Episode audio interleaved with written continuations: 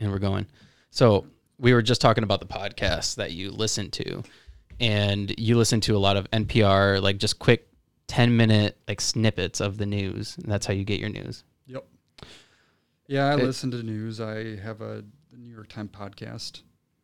Uh, not podcast. Uh, the app, or whatever. Oh, okay, right, Yeah, right, the New York Times app, so you can see all the current news and whatnot. yeah. Uh, but yeah, just something just so I can quickly get the news and not really have that much opinion come in, like we were talking about. Um, just a sec. You're cutting in and out. I don't know if you hear that. Like, uh, Um, you might want to move the mic up a little bit. There you go. there you go. That's good. I think that's good. fine. Yeah, that's good. Okay.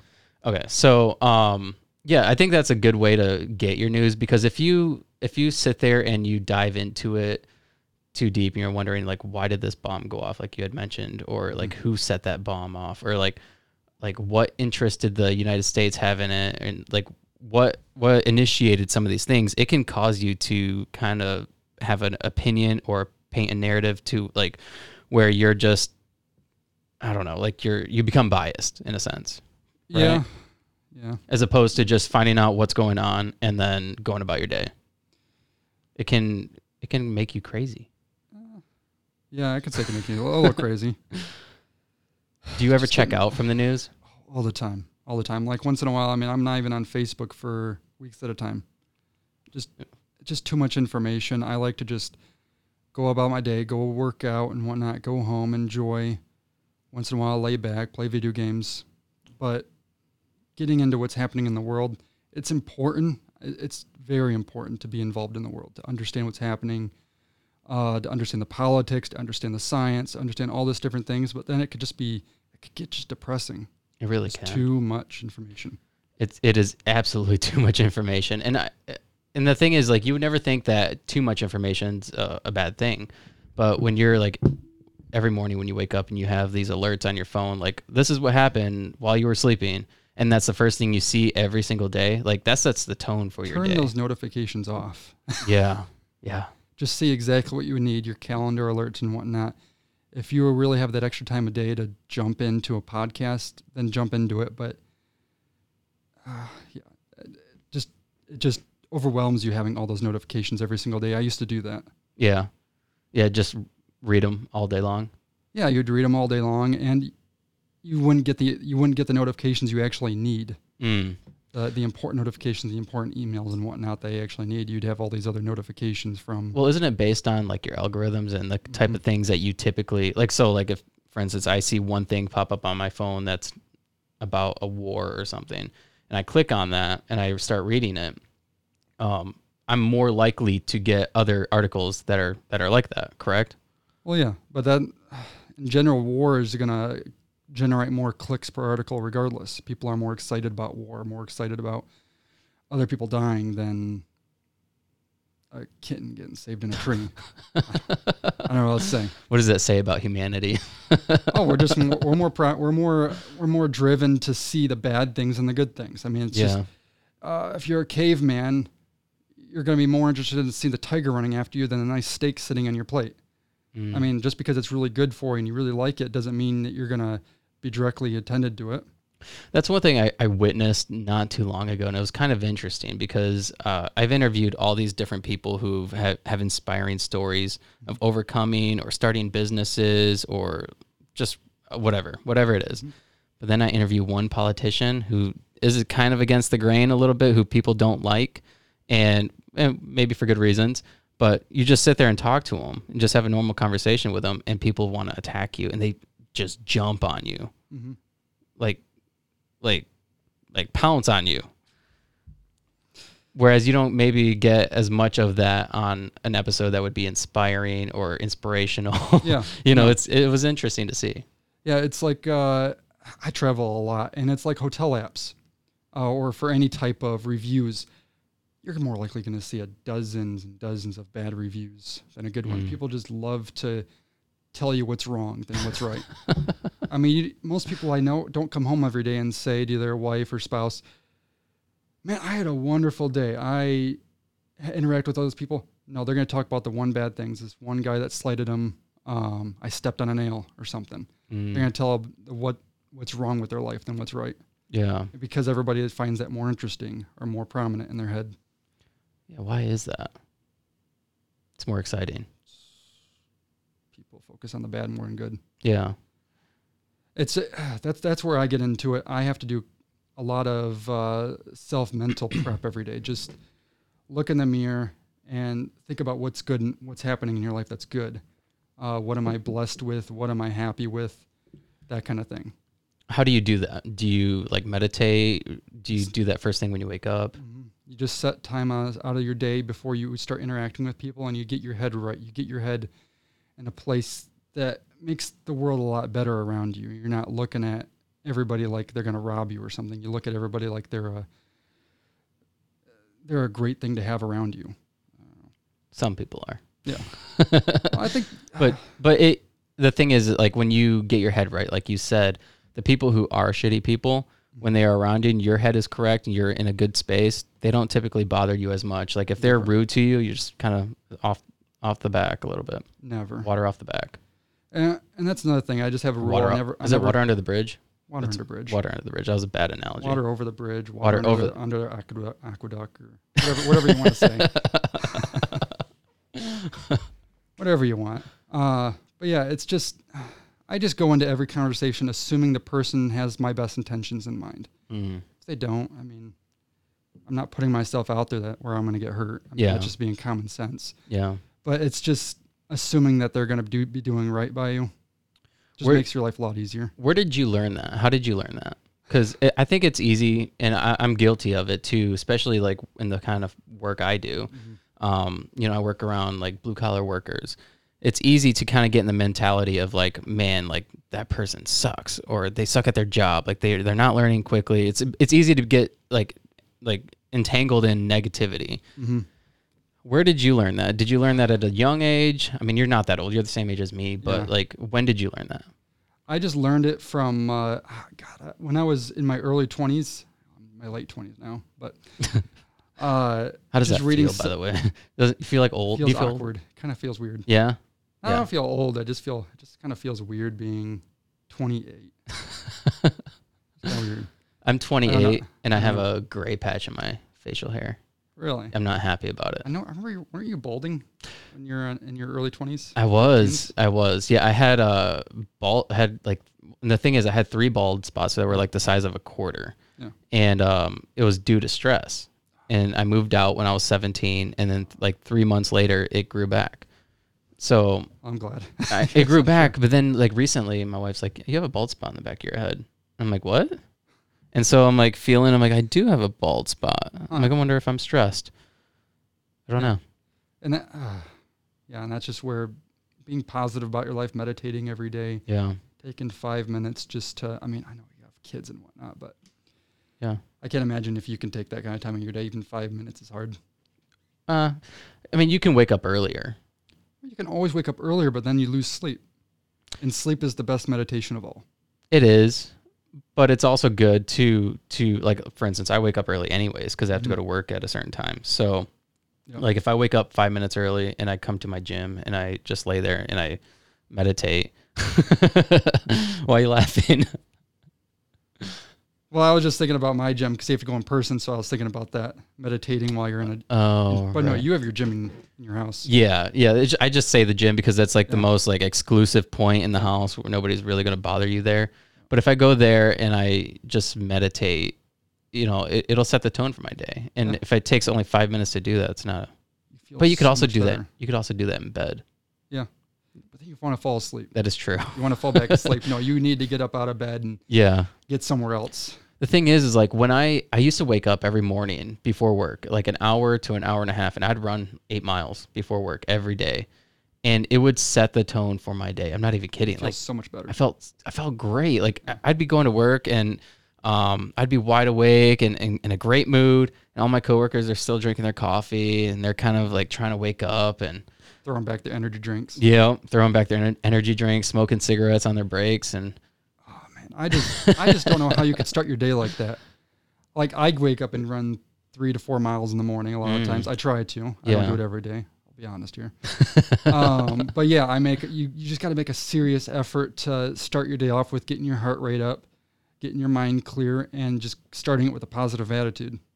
One thing I realized too with running in the morning is it's not easy. It's not not an easy task to do. Even if you're in running shape, waking up early to go do something physical is not easy. So when you push yourself to do something that's difficult, all the other bullshit in the day, like people being rude to you at work or like just a bad work day, it really does not bother you. No, It makes your day so much easier. it's just the best prep in the world. Yeah. But uh, but yeah. This episode is brought to you by Red Bike Delivery. This delivery service operates only using battery powered, eco friendly transportation. Red Bike Delivery is there for all your delivery needs, whether it's dinner for the family, flowers for your partner, or new houseplants for your new collection. Red Bike Delivery will gladly deliver those and everything in between. So, what are you waiting for? Check out Red Bike Delivery on Facebook or Instagram for more information.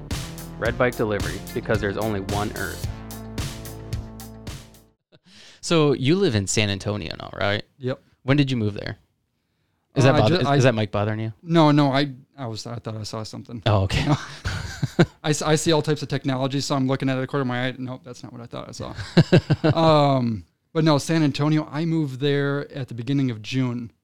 Last Uh, year. no, this year. Oh, this year. No, I just moved there. Uh, so I travel a lot for work. So I moved there at the beginning of June, had a week to set up and whatnot, and then flew directly out back to work. Whoa. My work wants me to currently stay on the East Coast for until September. Okay. So I, uh, just for last week, just to give uh, some examples, went to New York, went to Connecticut. I'm just going to say Connecticut because it's such a small state.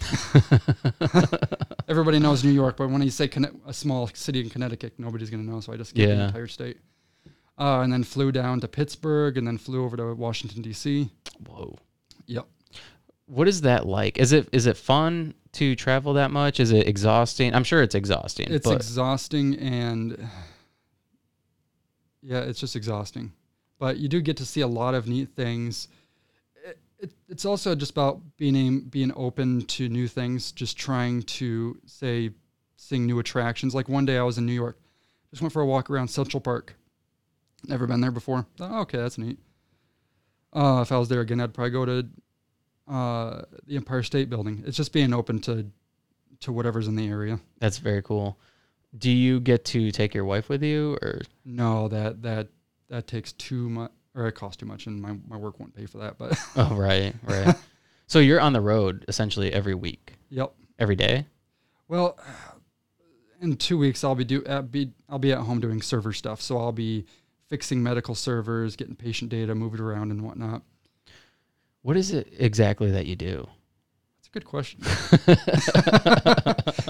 no, so uh, the main part of my job is making sure all this medical equipment is up and running.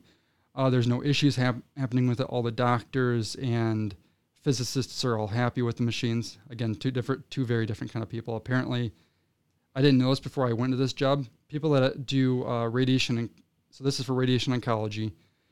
Uh, these machines are for positioning a patient, making sure the tumor is in the right location, and then performing the treatment for that. So what I work with is X-ray machines, and that's for v- viewing where the patient's at, so all of the different Im- imaging equipment can line up correctly. Uh, then I also work with different type of camera, 3D and thermal cameras, all these different things, just ensuring that the patient's receiving the minimum amount of dose of radiation while doing this treatment. How much radiation do they receive? Very little. I mean, it's. I couldn't explain it in layman's terms. I mean, it's it's uh, it's not enough to again cause any problems down the line. It's Mm. just going to be enough to treat the area that they're looking at. Okay. So this is within a two million mil, two millimeter tolerance. Okay. So only radiation is getting um, within that line. So it still crosses areas we probably would prefer not to, but uh, the radiation is only hitting for that primary target. How did you get into this field? I mean, I remember you back in we went to school together. Um, if, for the people who don't know, but um, you were always kind of a, like a smart kid. You were extremely smart. I don't even know how we were like as, like I- associated or I like even considered myself acquaintances. Smart. you are. You were always smart. Smarter than me. I wouldn't say that, but that, that's just me being humble. I mean, I I don't try to. I'm not that smart, but Well, you were smart. You were considered one of the smart kids in school. okay, Um, that's good to know. that is a good thing because you're successful. That's that's a good thing. That's a really good thing. I think anybody could be successful even if they didn't do good in school. I mean, school is no indication for success. Right, I agree. It's just how hard you want to push yourself every day. I agree. That's what what, what good indication. What I mean though is that you were successful in school, and that helped set you up for a, like going to college and becoming successful in your career. yeah, And you're able to get like a, um, uh, I don't know, a good career out of it. I guess essentially. So, um, what made you want to go into that field? Because I think I remember talking to you when you were, we were we were in school still, and you were telling me you wanted to be a doctor. hmm Is that correct? yeah. Yeah. All right, so a long, long trip. Worked as a nursing assistant for eight years. Uh, between there and here, went to LCC, MSU. Uh, somewhere through MSU, someone brought up, "You want to do research? You want to create things? Why the hell are you becoming a doctor? Why not just an engineer?" And I was already going for engineering because I thought, well, that'll set me apart. And I'm like, I like this. I like engineering. I like building stuff. And I was like, well, okay, I'll just stop being going for being a doctor. Took every single class I needed to take. I could have just went right into med school. Wow. Uh, so I have all that knowledge for all that prerequisites for being a doctor, but I also am an engineer. Um, so I want to, I still want to do this. I, uh, when I was at MSU, you, you, you can look this up. Uh, I, me and some buddies actually created a team called Star X where we developed exoskeleton suits like Iron Man suit and whatnot Oh, cool. for firefighters. Um, it uses robotics technology. The suit itself can lift 50 pounds. Wow. It's strapped down to the user and whatnot. So it's just for an everyday person. It's to help, say, a firefighter run up a running burning building, kick down a door and whatnot. What was it made out of? Uh, aluminum. Okay. Yeah, just some simple aluminum parts. Did it Uh, have like uh like springs or something? no uh, robotic actuation units? Oh. So I was actually part of the. So when I first started that team, uh, I was part of the team that actually developed the EMG sensors put right directly on the muscle, so that I could read the person's uh, what the person wants to do with their muscle, and the suit will do it with them. Whoa. So that's what I was a part of in during my college experience. I was very fortunate to meet a group of people that wanted to do that, and I think now it has like hundred members in that of that club.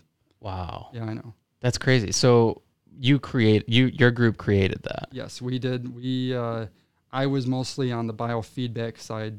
Little nice word to use that having a device that's able to work with biology and whatnot. Get the work with the user to do what you want it to do.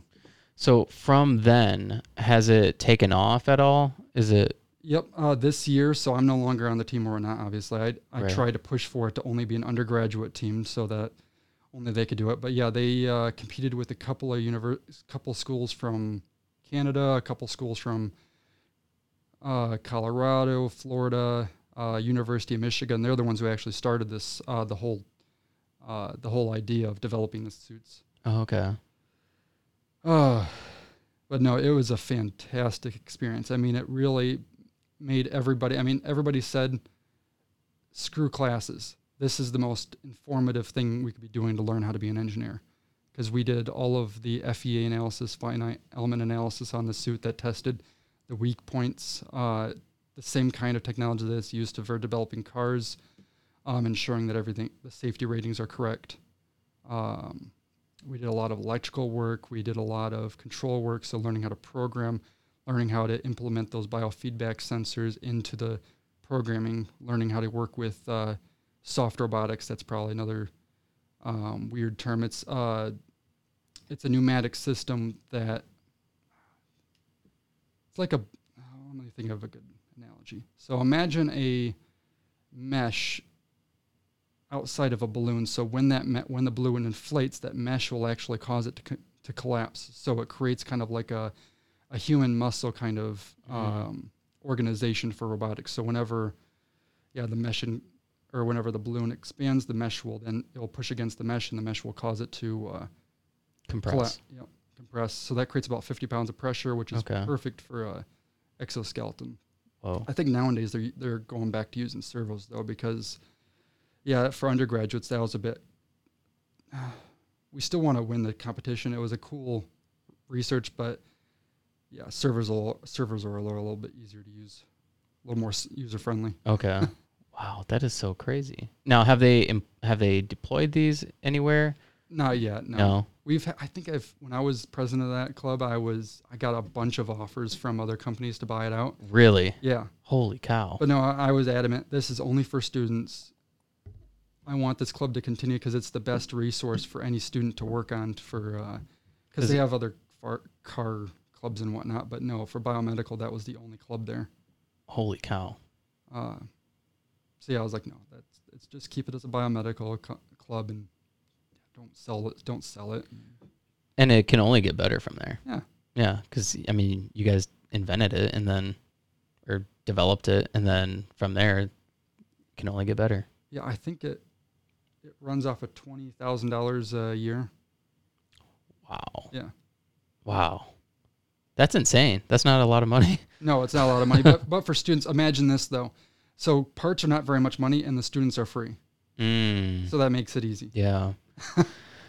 that's kind of one of the things that's free labor. Yeah. And it's not necessarily a good thing, right? Because like Well- I have a friend whose um sister went to OSU Mhm. and she just got graduated with her uh, PhD and I think in um I can't remember what it was. Might have been like biology.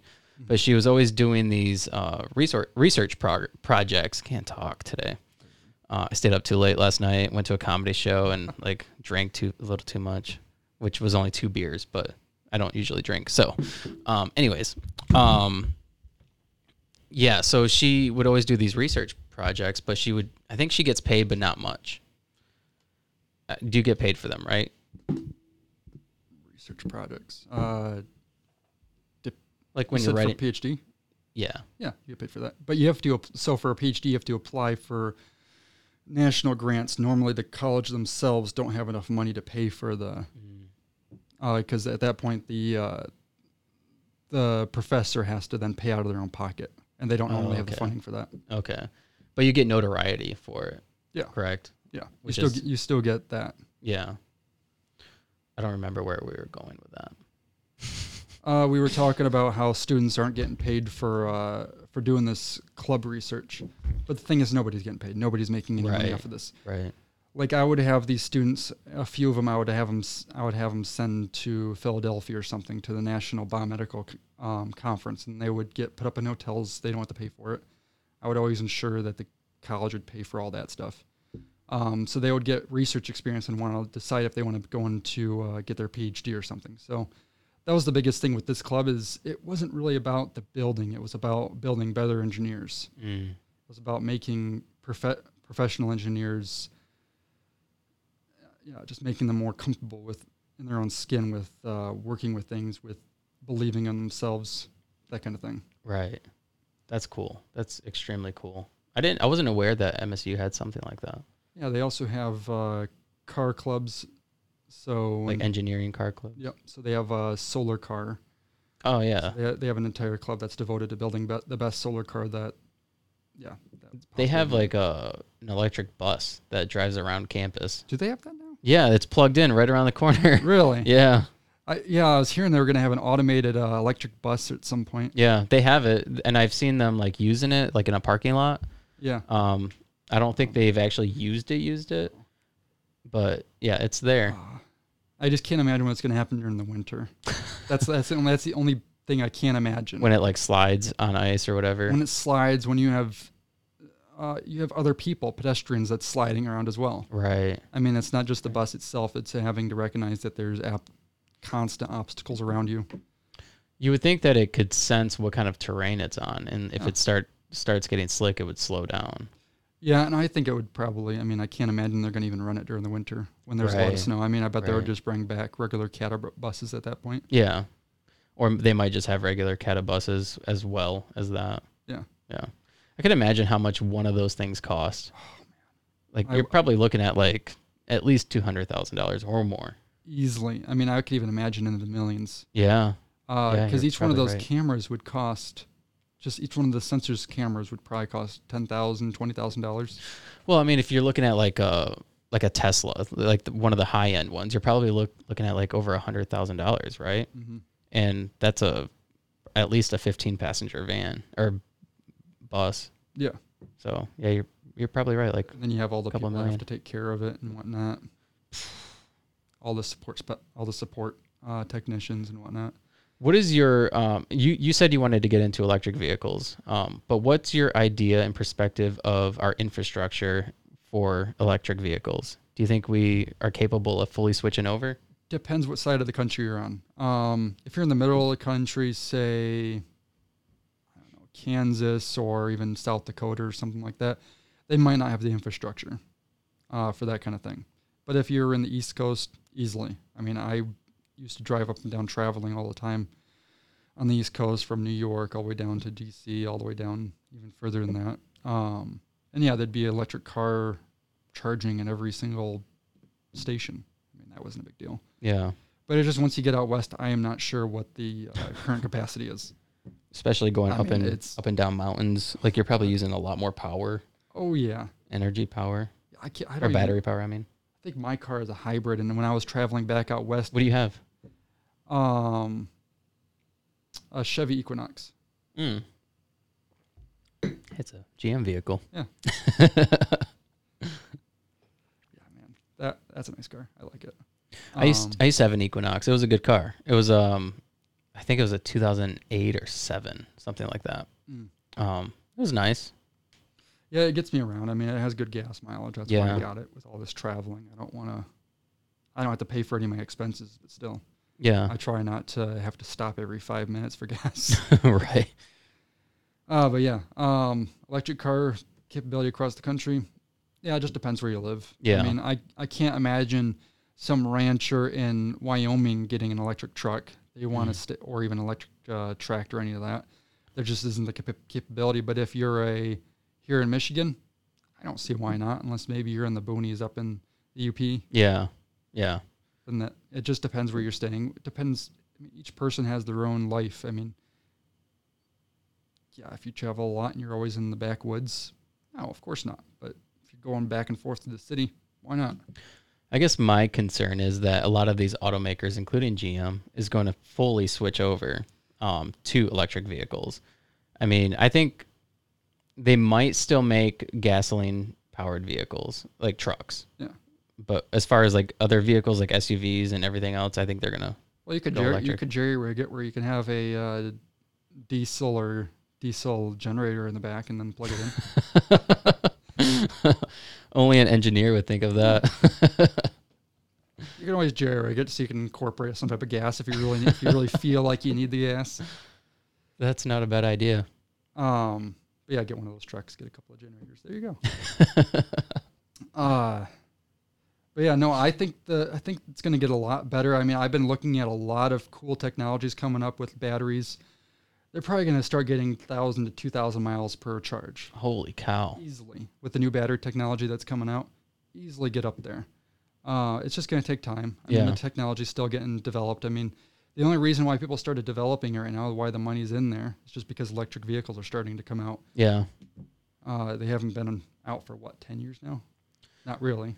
No, I mean Elon Musk was the first to do it, and then everybody kind of jumped on board when, um, uh, I mean, from what I understand, uh, like GM, for instance, jumped Yeah. on board when they when Biden pushed the Green New Deal or whatever, um, and he wanted things to switch over by I think 2035, it is Something or like 2030 even, which isn't that far away. I don't even think government really needs to jump in anymore with that. I mean, I think yeah, everybody's yeah. already doing it. Yeah, they tend to. Yeah. Um, however, I know that GM was planning on doing it at a later date. Mhm. They met with the president and they decided that they were going to do it even sooner. I think 2050 was their original target goal, and then they Yeah. were pushed into 2030. Yeah. It's only a couple years Um, away. No, I can't wait to see it. I mean, it's all about getting the prices of the cars just low enough for people Mm. to actually buy them. Yeah. I think currently they're just way too expensive. I mean, a regular vehicle is expensive. Yeah. a gasoline vehicle. yeah, it is.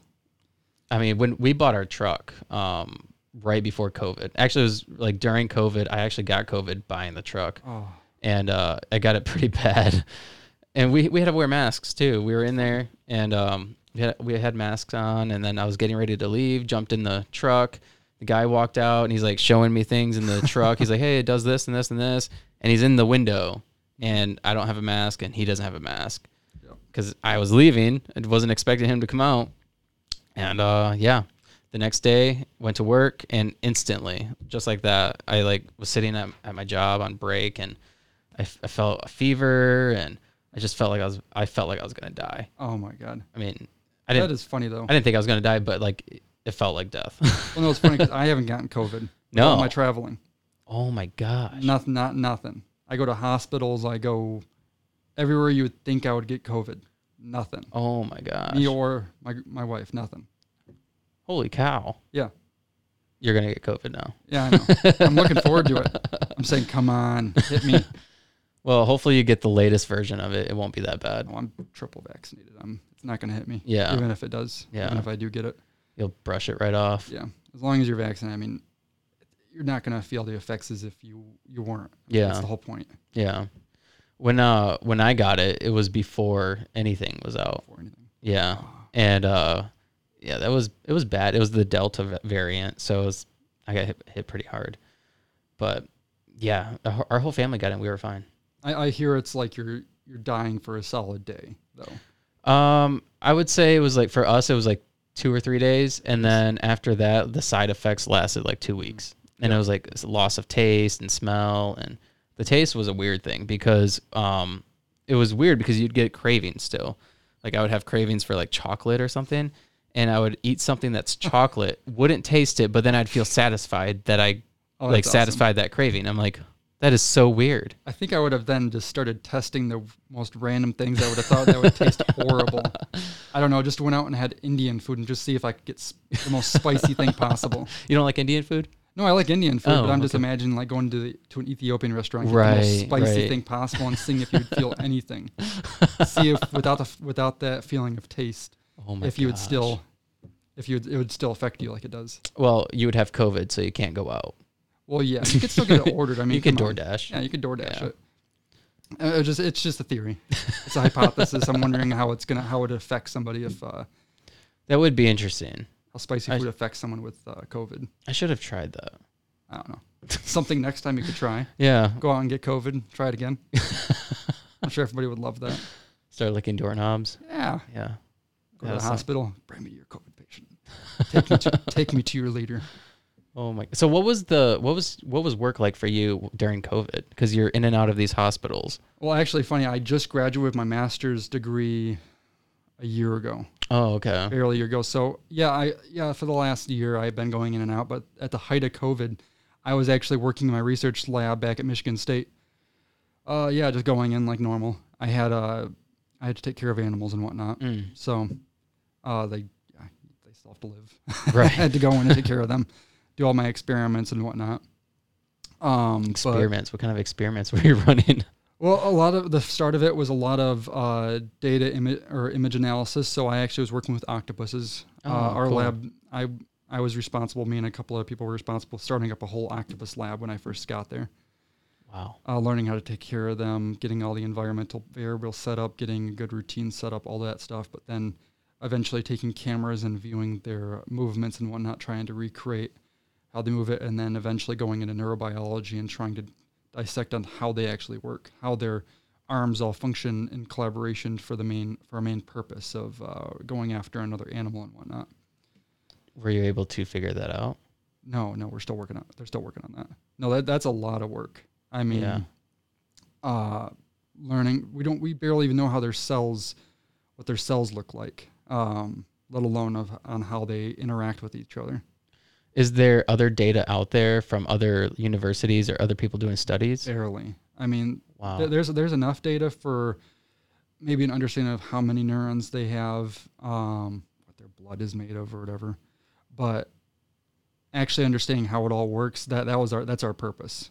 So understanding how to, and then eventually being able to integrate that with robotics for prosthetics and whatnot. So imagine you have a your hands. So you have a number of senses in there that under that each individual finger understands what the purpose of the overall motion wants to do. So it makes it more interactive, more um, uh, more easy for the user to actually use. Right. Um, so it's not much of a problem not putting on a hand and then having to spend three months training a person how to use it. Right. That's so. So, imagine if you had a hand that already knew what to do Yeah. and the person just had to put in a little bit of input. Mm. So that's that was the whole purpose of our of our research, and they're still working on it. I mean, And that's to help um make prosthetics be- better. yep, that's how to make prosthetics better, and then just general robotics better. Wow. But yeah, That is so cool. Mhm. Can people tour these labs? No. No. I'm not even going to say which lab it is because I don't know if there's any PETA people around. Oh boy. Yeah. Yeah. No, I don't know if there are either, but we don't need that. No. Um My now bo- my, bo- my old boss would not be happy about that. Tyler, why'd you do that? now when you were working there, what kind of understandings did you get from working with the octopuses? What kind of understandings did I did? What kind Yeah. of uh, outcomes Yeah. that I from that What- research? What, kind of things did you Well, did the you big, learn? the biggest thing I learned is actually learning how they. So, I was able to dissect individual their nerve cords. So, in each of their arms, imagine they have their own spinal, spinal cord, and each spinal cord can have its own uh, um, uh, course of actions on how it wants to do something, how it wants to grab other animals, how it wants to interact with this environment. Uh, so, I would dissect a small slice of their arm, about half a millimeter in size, and I would have this. Uh, a cool thing called a uh, I think of a better word for it for the listeners here. An array of an electrodes, about twenty thousand electrodes in a square centimeter array. Holy cow. So twenty thousand electrodes in that little square centimeter. So you'd put this uh, piece of tissue on it, and each one of those electrodes not only can record with the activity within the uh, the neuron or whatever, it can also stimulate the neuron. So you can actually select an array of electrodes from that twenty thousand, and it will both record and stimulate. So I and record and yeah, stimulate. Yeah. Uh, so what I would do is yeah, just stimulate, and I would see how the how each of the neurons would interact with each other. And so what we were trying to do is define a uh, a general, I'm just going to say, use this broad artificial intelligent algorithm on how the how each of these uh, neurons interacted with each other. So before we're going to figure out how each of the arms interact with each other, we're trying to figure out how each individual arm works. Mm, Um, that's it's just a long process. Science is just a very long process on how to figure out something. Something simple that you would think, how does the arms work together? You, we first have to figure out how the arms work in general. right. That is so wild. Yep. That is so wild. That's what I did. That's what I got my master's in. So by learning and working in that field or studying that, um, has that helped you in your career at all with prosthetics? It's helped me with. Uh, well, I don't work with prosthetics at the moment. Oh, you're work- going to. I'm going to. I actually want Okay. to start my own company eventually, uh, working with prosthetics, probably for athletics first. Very cool. Not as much FDA clearance for that. So you do have to have that? Yeah, if you Oh. want to work in the medical field right, with right. prosthetics, you have to have FDA clearance. How do you get that? uh, proving that your machine's not going to hurt somebody? Mm. And how do you do that? Studies? Studies, so you have to get certain clearance for individual pe- working with individual people. Uh, strap it onto the person, doing hundreds of trials, uh, getting. I mean, initially you'd probably just work with the university and get clearance by the university, and then from there you would eventually, once it's good enough to work with people at a university, then you would start working with people in the general public. Mm. uh, yeah, just making sure that there's no no electrical feedback within the system.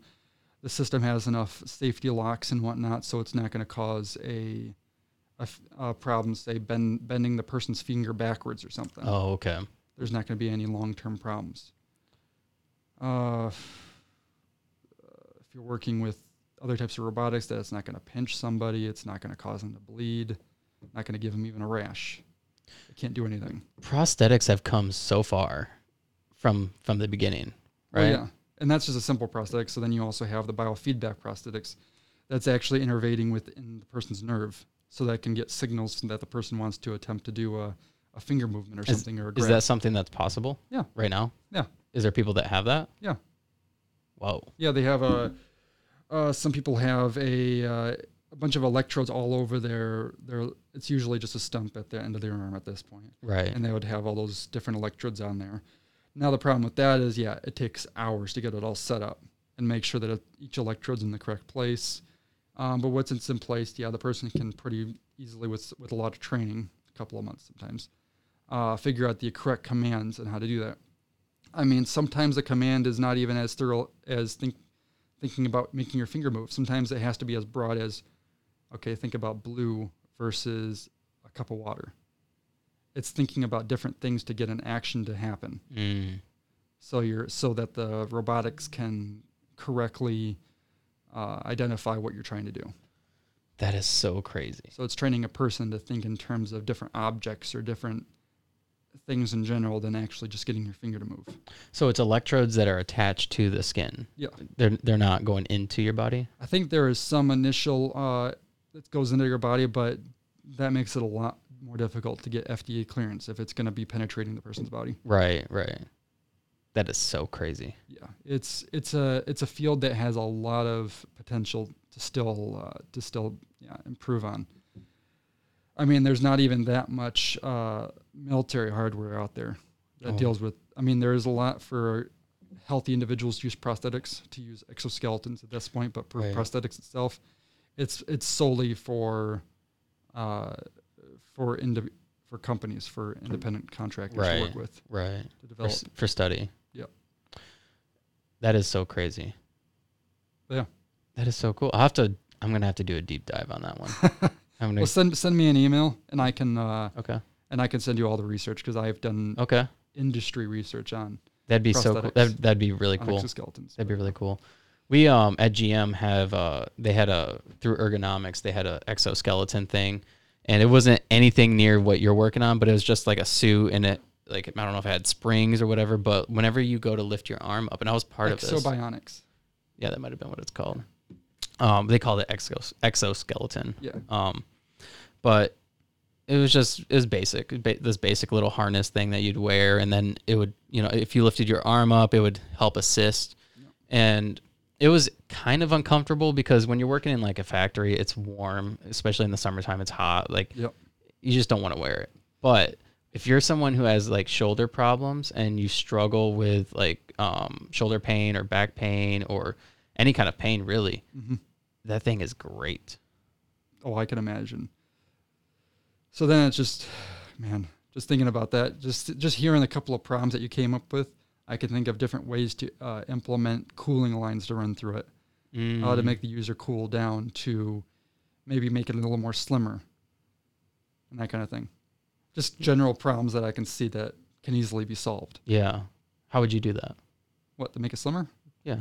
Well, I'd probably go into soft robotics. So soft robotics, uh, instead of those huge servos, I would run little tiny lines of those, uh, yeah, flexible tubes. That way they can just run right along your skin, Oh, and that way they because they're not they're not metal. They're not they don't interact poorly with the person's skin. That you can just wear like a little undergarment or something, okay. and then you'd run all these lines filled with cold uh, air or fluid or something. How much would something like that cost? Like a suit, like or not a suit, but you know, like a, it's like an upper body Yeah. suit, I guess. Oh, to initially develop it, two hundred thousand. To initially pr- to then mass produce it, 20, 10. Oh, wow. 10,000. Okay. Once once you start mass producing it, I mean everything gets cheaper. Yeah. Yeah. But, but just to initially figure out how to to develop it, to get everything perfected and whatnot, two hundred, if not a million dollars easily. mm, Any type of big product like that easily costs a million dollars to develop. I mean, it's not just the the stuff itself; it's the the paying somebody, paying the software developer, paying the person to make it look nice. mm, yeah. Yeah. Because that matters.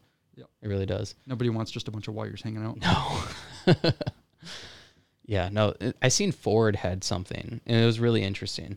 It was an exoskeleton suit, but it was um, for people who were working on the line, and I think it was like if they had to squat down, it would help assist them. So like essentially, they're sitting in a chair when they squatted Oh, down. yeah.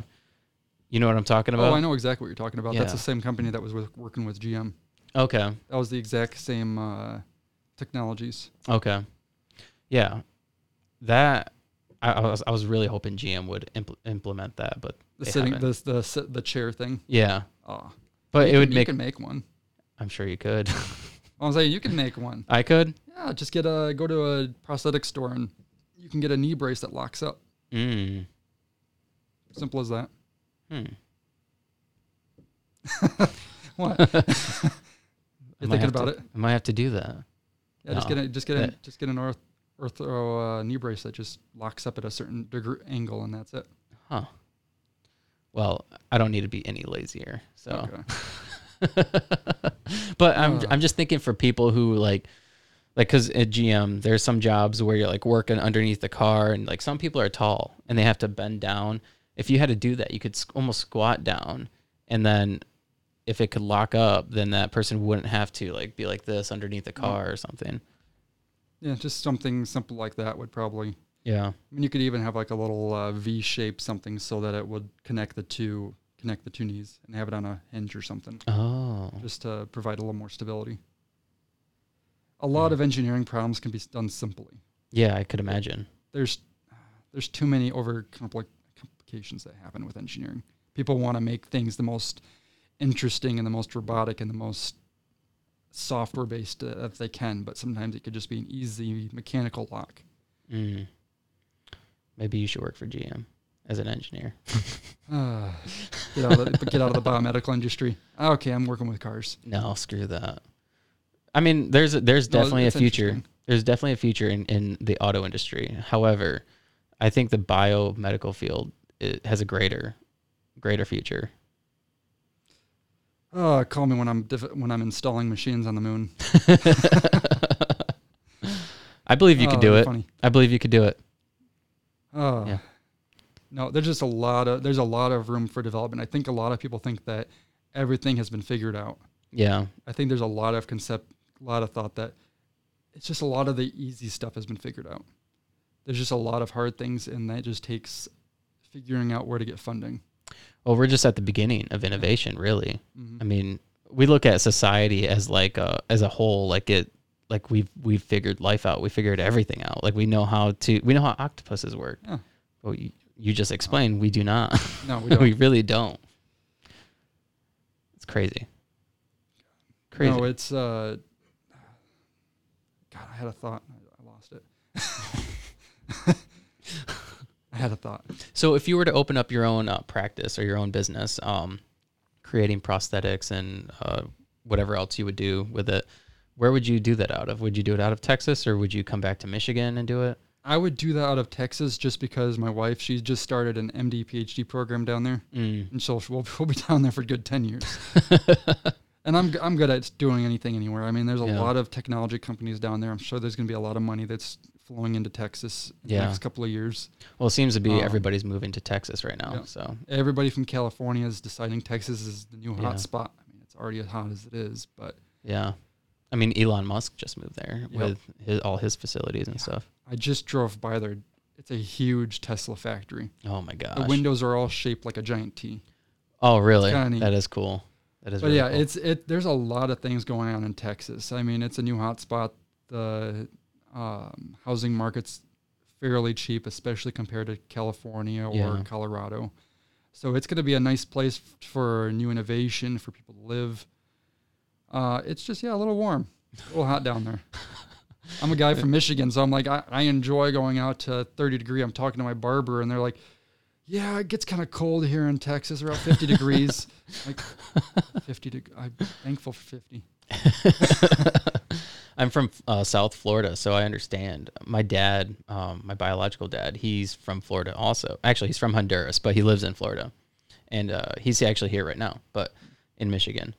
Um, but that's the thing. Like when it's 50 degrees, he's like, "Man, this is cold." I'm like, "This is nothing. This is beautiful weather. Maybe some shorts and a hoodie. You're good."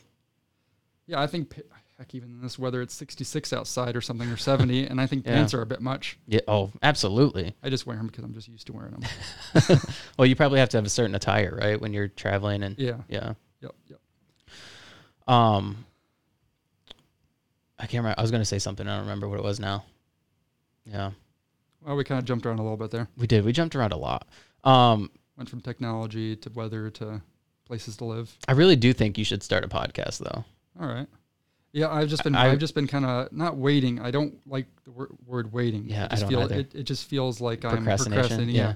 Yeah. Yeah. Uh, but I just been moving around for the last couple for the last month. Well, you're a busy guy. Yeah. So, but the thing is, is like you could literally record from your phone. I know, just bad audio. just such a bad audio. It's not too bad if you put some headphones in. Yeah. I've done it. Okay. It's not bad. Uh, I'll have to I'll have to come up with a script or something to kind of.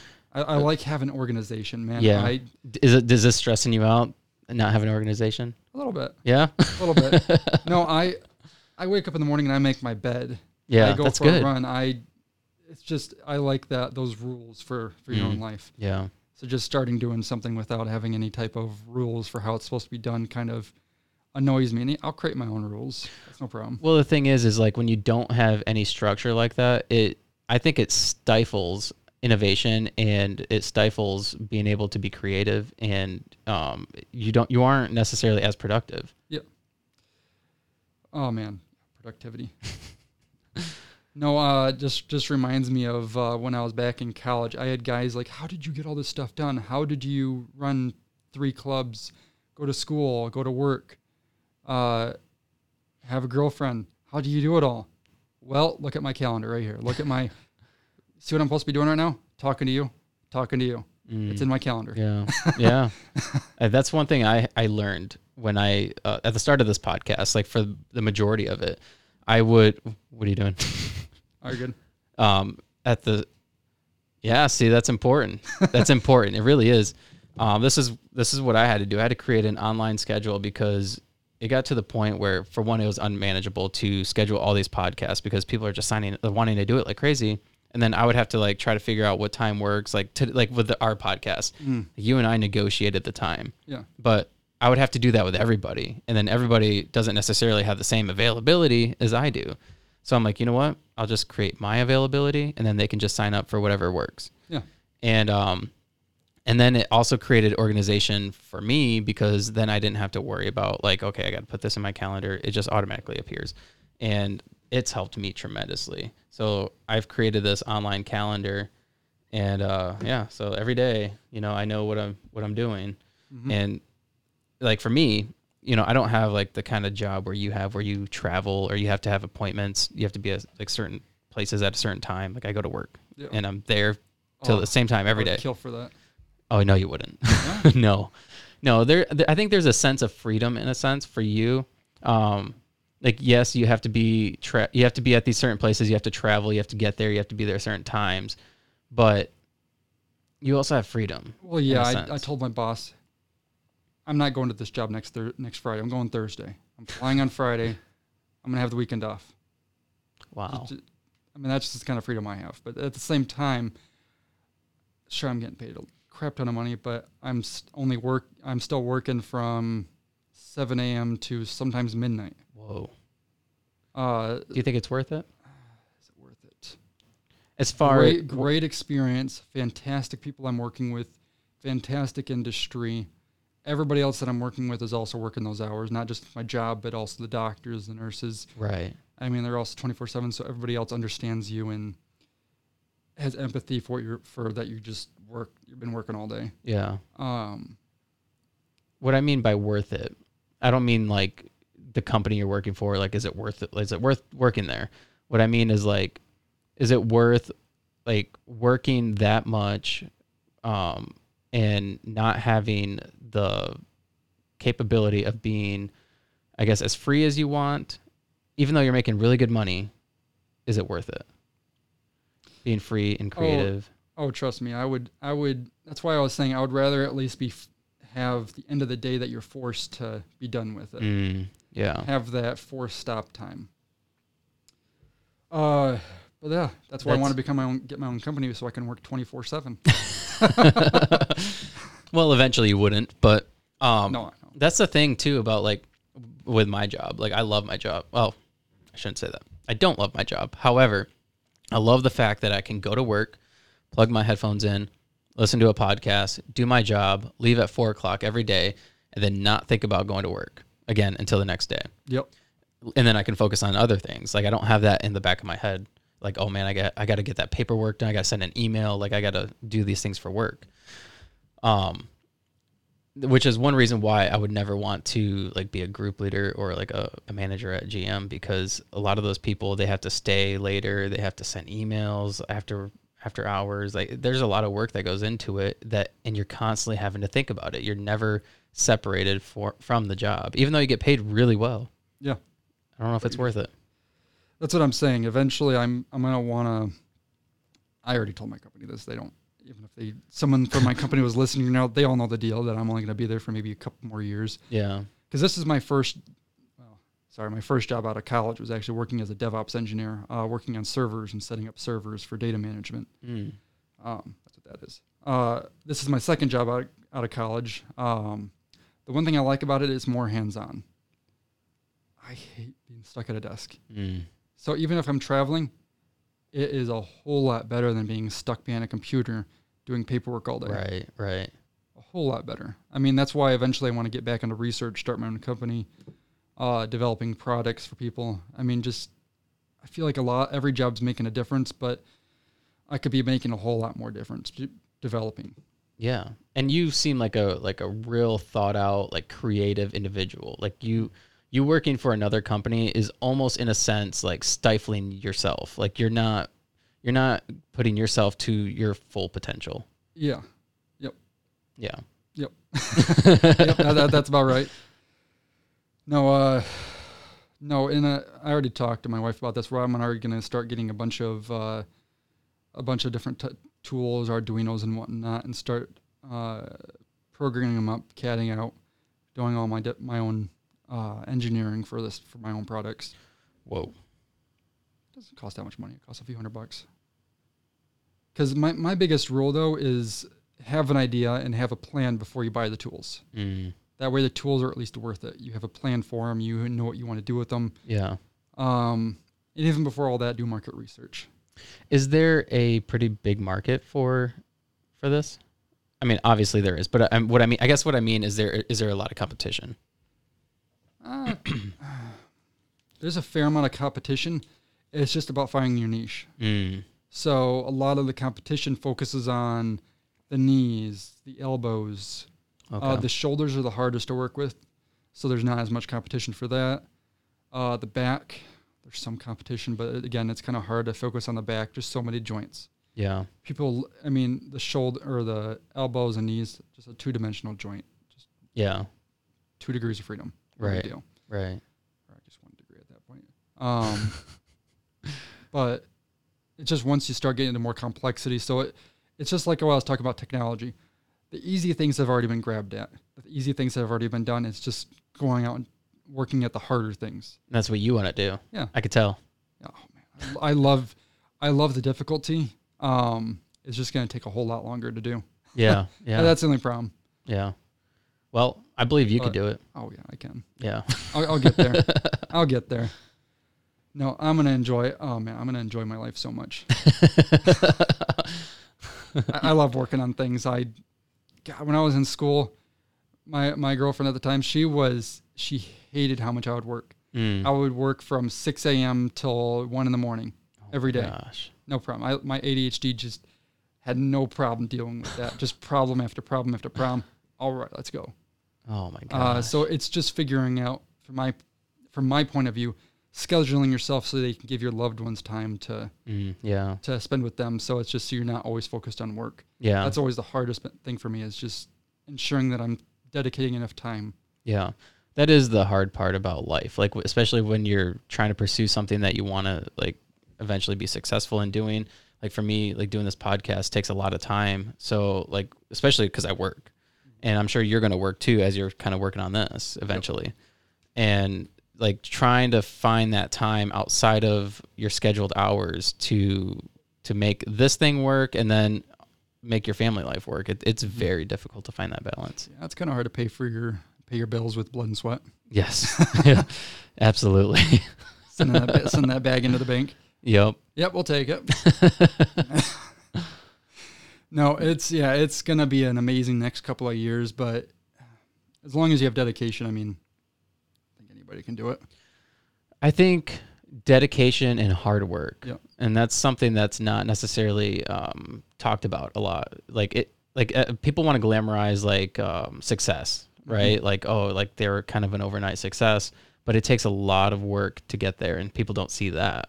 They don't see that part. Like somebody may see like know you from school, and mm-hmm. like yeah, that guy was super smart, but they don't. They haven't seen you through the last ten years and what you've been up to, and then all of a sudden they may see you start this prosthetic company, and they're like, holy cow, I know that guy. like he's an overnight success. yeah, overnight, ten they don't- years overnight. But they don't realize that you stayed up from 6 a.m. to 1 o'clock in the morning working on whatever it was Yeah. or researching whatever it was in order to get to that point.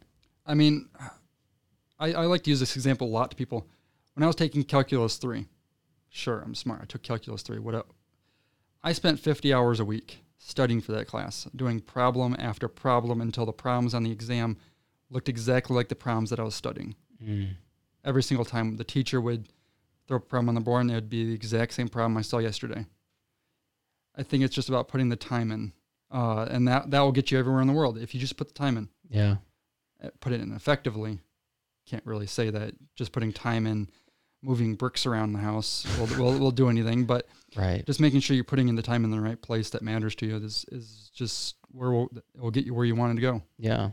Yeah. It's like that in any any pursuit, anything you do in life. Like you don't have to be a genius in order to be successful in like calculus. Like you had mentioned, like if like I, I suck at math. I've always sucked at math.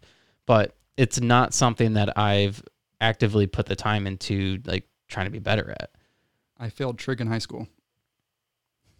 I feel I, I think you're upset about that still. Well, considering I got up to calculus four in, in college, I know I'm not. yeah.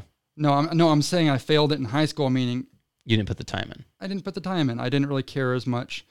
Um, yeah, it, and it's also to say it, it, there's there is no innate genius that will get you anywhere in life. Yeah. Even if I was innately good at math, it wouldn't have mattered without putting the time into going to the classes, spending time studying and whatnot. It's just putting it in. Yeah. Absolutely. But yeah, thinking about all that makes me tired a little bit. Man, has time flown. Oh, I, I'm still like thinking about like the last time I seen you. You you honestly haven't changed much. You're still really tall. Yeah. You're still like built. I wasn't built. In, I was a You were bigger. beanpole. You know, you were like broad. Yeah, Yeah, you've always been kind of broad. Yeah. At least broader than me. I was scrawny if you remember. kinda. yeah, I kind of remember you. You're a little bit scrawny. Yeah, I was scrawny and I think I might have weighed like maybe 160. It's not bad. Yeah. I think I weighed like 180 back then. Okay. Yeah, you were kind of scrawny slightly, but like your upper body was broad. Guess how much I weigh right now? I'm gonna say 200. 230. 230. 230. Holy cow. A lot of muscle. no, I'm not that. Uh, traveling kind of killed that a little bit. Traveling is very difficult to work out. That's like one thing I wish I could be better at. Even if you stay in a hotel that has a gym, I always try to make it an a point to like if I go out of town for something and I'm in a hotel that has a gym, I try to go to work out at least for 20 minutes. Yep. But even then it's difficult because you're not eating the normal food that you would typically eat at home. Like your your routine is just thrown off. I mean, the biggest thing I do is I bring my own protein shakes. I pack in my uh, checked bag and whatnot, protein shakes and whatnot, uh, meal replacement bars or other type of protein bars or not. It's just about planning it out. Yeah. I think traveling, you can make yourself still, re- you can still be healthy traveling as long as you are committed. Yeah. Um, it's hard. It is hard. it is very hard. You definitely have to be committed. But Yeah. typically, whenever I'm going out of town, it's like a, a rush thing. Like I'm It's a cheat day. just just got out of work and we're going to Columbus, Ohio, to go to a comedy show or something, and it's like, okay, we need to hurry up and pack and just go. And then we get there and we're like, crap. do, do you do comedy? no, I want to though. Oh, okay. No, I've thought about it. I Actually, thinking your, your own comedy show? Okay. no, no, no. I wish. I, I want to. I want to try it. Okay. You should try it. Go for it. I thought about it. I actually was just talking to that comedian the other day, and he was like, "You should try it." I mean, it's just about. I mean, you should have. Uh, and it's gonna be a little bit different than this because you actually have to look people in the eyes when the audience in the eyes while you're talking. But it's just, yeah, just go up onto an open stage, open mic night or something somewhere, Yeah, and doing karaoke. Even yeah. it's just getting used to the being up there in front of people and being yourself. That was one thing like with this podcast like if if you go and listen to the beginning of these Mm. episodes don't please don't but if you I do thought it was fine. if you do it was one of those things like i've never done this like i over the years um from school like i Mhm. i've kind of like like over the years like start distancing myself from people and then you work in the factory you're kind of secluded from like outside life and so like you kind of become almost antisocial in a sense and that's one thing i realized about myself like i wasn't like i mean because you get used to the people that are around you at work you, you Mhm. already know them like there's you don't really go outside of that box. But by doing this podcast you have to put yourself out there. And i didn't realize how difficult that would be when i started this. So it's like i, I would literally be three minutes in to a, a podcast like interviewing somebody. Um like i interviewed the mayor of lansing. And i think it was like 10 minutes in and i'm like i don't know what else to ask you i'm just like looking at him like uh Ask- so Ask him if So there's any smog problems in Lansing or how the road work. Why isn't the road being done? we talked about the roads Yeah. talked about the roads we talked about all kinds of gun violence and all kinds of things and uh yeah it took a whole 10 minutes and i Mm. was like i don't know New what else to do. community Devel- development center uptown. i don't know No? There's a lot going on in Lansing. there is there's there is a lot and that's one thing by doing and that's what and that's yeah it just takes a lot of structure when you're when you're meeting those professional people Yeah. just to have all those questions ready Yeah. Yeah, I typically like when I'm interviewing like somebody who's r- running for like an office of some sort or like um I guess there hasn't really been too many of those, but typically I'll have like a somewhat of an outline or I'll ask the general public uh what they would like to know. or here, here's one the relation between because you know after that nassar case at FMSU, Yeah. all of the other health uh, healthcare providers they divided up.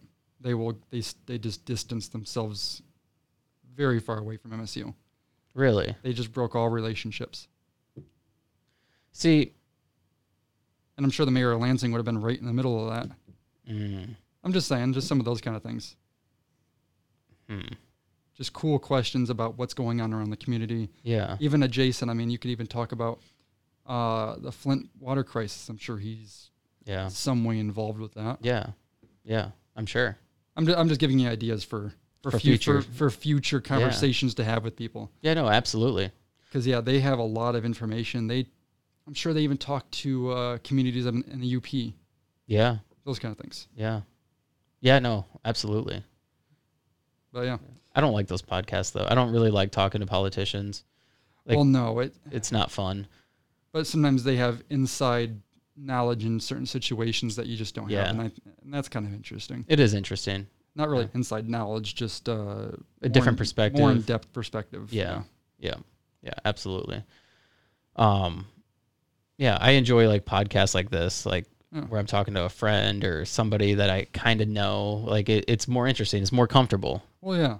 Oh, yeah. These are. This is so much better. I mean, I've done plenty of interviews, scientific interviews. I've had uh, videos for me teaching the science community how to take care of octopuses. I've Mm. I've done those kind of videos. That's cool. Um, so this is a lot more relaxing. I'm just sitting here, just having a conversation. Yeah. Kind of. This is the exact conversation we were having before we even started. Right, exactly. recording. That's why I was like, we just need to start recording. Yeah. um, that's what I wanted to do. I didn't really want it to be this formulated thing because, like, I've tried. I tried the formulated thing, and I realized real quick that I was just kind of writing like bullet points, and then I'd be like, Mhm. okay, I'd ask this question, and then I'd have to try to find a, a way to segue into the next question, and it, and then sometimes like if we if you get to talking, and it's a really interesting conversation, like you want to continue talking about that, or it segues into something different as opposed Mhm. to, and then you got to try to find a way to get back, and it's like. You know what? I'd rather just talk, and if there are points, I'll write them down, and then I'll come back to it later. Yeah. So, um, yeah, and I, I, I think this for me works, but um, That's good. for somebody like you who's doing like a s- more scientific and factual podcast, like you obviously, and you're you're more structured than me, you'll want to write notes. well, I've even seen some podcasts. They'd have like just tell us about what you're currently doing, and at the very end, the last ten minutes, they would have kind of questions like uh, just follow up questions mm, or something. So at least at least ten minutes are filled with structure, but then so it, the entire thing doesn't need to be structured. Just the last right, just some part of it. right, right. Um, just to, just to have some good content Yeah, questions that you want to ask. yeah, But that's how I would probably do it. Okay. Would you do it like uh like this kind of setup where you'd sit down with other people and just talk about things and Eventually, eventually, because my, my work has me traveling a lot. Uh, I would probably first start my podcast just by myself, uh, going over research topics that's going on, and then eventually bringing in people that's that wrote those, that would be so cool. uh, and then discussing fine points of like why didn't you do this or why didn't you do that uh, within your research, or do you have any other further conclusions based on what you currently did? I would never go into statistics. I mean, I'll, some people like statistics. What do you mean? A lot of people. What is the current error rate within this one product that you're for currently developing? Oh, right. Okay. Gotcha. Just just hard depth statistics that only people that's working with that would understand or even care about. I don't know. I think the general public would care. You think the general public would care about statistic rates? Absolutely, because I've interviewed people um, who are chronic pain patients, and one of the ladies that I interviewed, she actually I interviewed a couple of them, and they talk about one of the things, big things they talk about is how these doctors push um, these devices into their like they want to install these devices into their like their their spine and then they do it in order because the thing is is like the doctors will say that they won't help them any further until they do these things and generally the outcome of that is not very good Well, here's where I would differ from just saying a straight statistics. I would compare it to another procedure that people would more readily understand. mm. Like uh, it has the same chances you having open heart surgery okay or you having right your limb cut off right or something. right I, I would compare it with another type of another comparable statistic uh, for another procedure that they would uh, understand. That way, it's not sixty six or forty percent. right People are like, oh, that's not a good statistic. But then you would talk about a, pr- another procedure that is more commonly done, and that makes it more relatable. right right that's important i think that's very important Yes. i think you should do statistics But that's what. I, yeah. That, that, sorry, that's what I meant when I went. I wouldn't be doing statistics. I would be right you'd be comparing them again, my, my whole point of uh, being a scientist and being a researcher and whatnot is also being able to communicate correctly with the audience, um, not just putting out these bland numbers that right nobody sure, understands I would I would put into a research paper. I would definitely put all that stuff in a research paper. But I, when I'm talking to somebody, I wouldn't I wouldn't be talking statistics. I would be talking what's relatable. Right, right. Wow, that that's a really good idea. Mhm. Extremely good idea. What would you call your podcast? Or do you not want to put that out there yet? Biomedical today. oh, okay. I don't know something like that. What's, Yeah, ha- what's happening in the biomedical community, kind of thing. yeah. I think I, think it has great potential to be a really good podcast, really big. I mean, I haven't seen anything out there like it. Yeah. I mean, some software engineering podcasts, sure, but nothing about what's currently happening in research. But yeah, I think I think that's gonna be a good hit if I ever decide to do it. You need to. Well, uh, my my more priority is uh, developing products, Yeah. developing yeah. new. If I would rather put my time into that, I mean, sure, there's no, there's really no good um, reason why not to do something, but at the same time, there's also time management. Absolutely. But if you could do something to where you you just take notes like when you're traveling. I don't know what, what you do when you're traveling if you're preparing for another meeting or whatever it is. But if you could just take notes on what you would like to talk about in an episode and then you just record it and then you could pay somebody even to like upload the the the interview or edit things and then you don't have to worry about that portion. Yeah. Well, how much did that go for usually? Like fifty bucks? Honestly, I don't know. I do everything myself, Yeah. so I don't know. It it it's definitely worth paying somebody though. Yeah. What do you have like an intro or something that you No. like a cool music intro? I have um I I've uh, I have not listened to your most recent ones. I listened to like one or two of your first ones. So yeah, no, that's that's fine. Um, my old intro, like in the beginning, was like me kind of explaining what that episode was about, and I think I might have had some music and stuff. But over time, it's changed, and so I think I used to have like uh, I have like a video uh, with like my logo and stuff that would like fade in and with some music or whatever. I used that for a while. And then now what I do is I just jump right into the interview. Um, and so what I do is like I'll take the logo, the little video logo, and that'll play right at the beginning as I'm talking, like as we're starting the episode. So I don't know. It's one of those things that just keeps evolving. Yeah, every person has their own preference Yeah. and what they what they want to do. And I just, it's for me, it's been so, like a learning experience, like what works and what doesn't, you know, because like I would notice that by the, you know, statistics um, in the vi- in each video that people would start checking out at the Mhm. beginning, and maybe it was because I wasn't making it interesting enough. Um, maybe maybe I needed to do something different. However, it's one of those things that like I just didn't know. Like I Mhm. didn't I didn't know how to podcast. I didn't know how to do anything. So, Really? Yeah. Well, I guess if yeah, if you tell if you tell the entire story at the very start, why would you continue? Yeah. It's like put, Yeah. put- it's like putting the beginning of the book at the at the front. Yeah. It was just like a pre like a kind of see that. little preview of everything and so now like what i what i try to do for each episode is i'll especially the really interesting and fun ones um i'll before i release the episode i go through and i take little clips from the episode and then i upload it to social media that way people can see these like reels or these little mm-hmm. tiktok videos of like what the episode was about or what we talked Oh, about wow. so that when they they know what to expect and it kind of draws people in Oh, this episode's gonna go right in the trash, probably. Then. no absolutely not just right in the trash. He's boring as hell. Doesn't know anything. He's just he's a lame scientist. Ugh, He's he's an idiot. Doesn't he's know an anything. idiot. No. He's just from Charlotte. Yep. From Shartucky. You actually might get a lot of people from Charlotte listening to this. Really? Yeah, who knows? That'd be kind of neat. It would be. Uh, Yeah, no, this was a really good podcast. Honestly, like I feel like you explained a lot of in-depth stuff in layman's terms. Like I I was able to understand most of every, everything you talked about. well, that's good. Yeah. And you didn't come off as like like I'm smarter than you. Pretentious. Yeah, pretentious. Yeah, yes. Yeah. Ju- ju- Just to really be pretentious about it, I'll I'll say that word pretentious. oh, that's hilarious. So we're literally an hour and 16 minutes into this thing. Yep, I've Yeah. noticed. Yeah. Do you want to wrap it up? Yep, let's wrap it up. All right, cool. Is there anything else you want to talk about? Anything else you want to mention?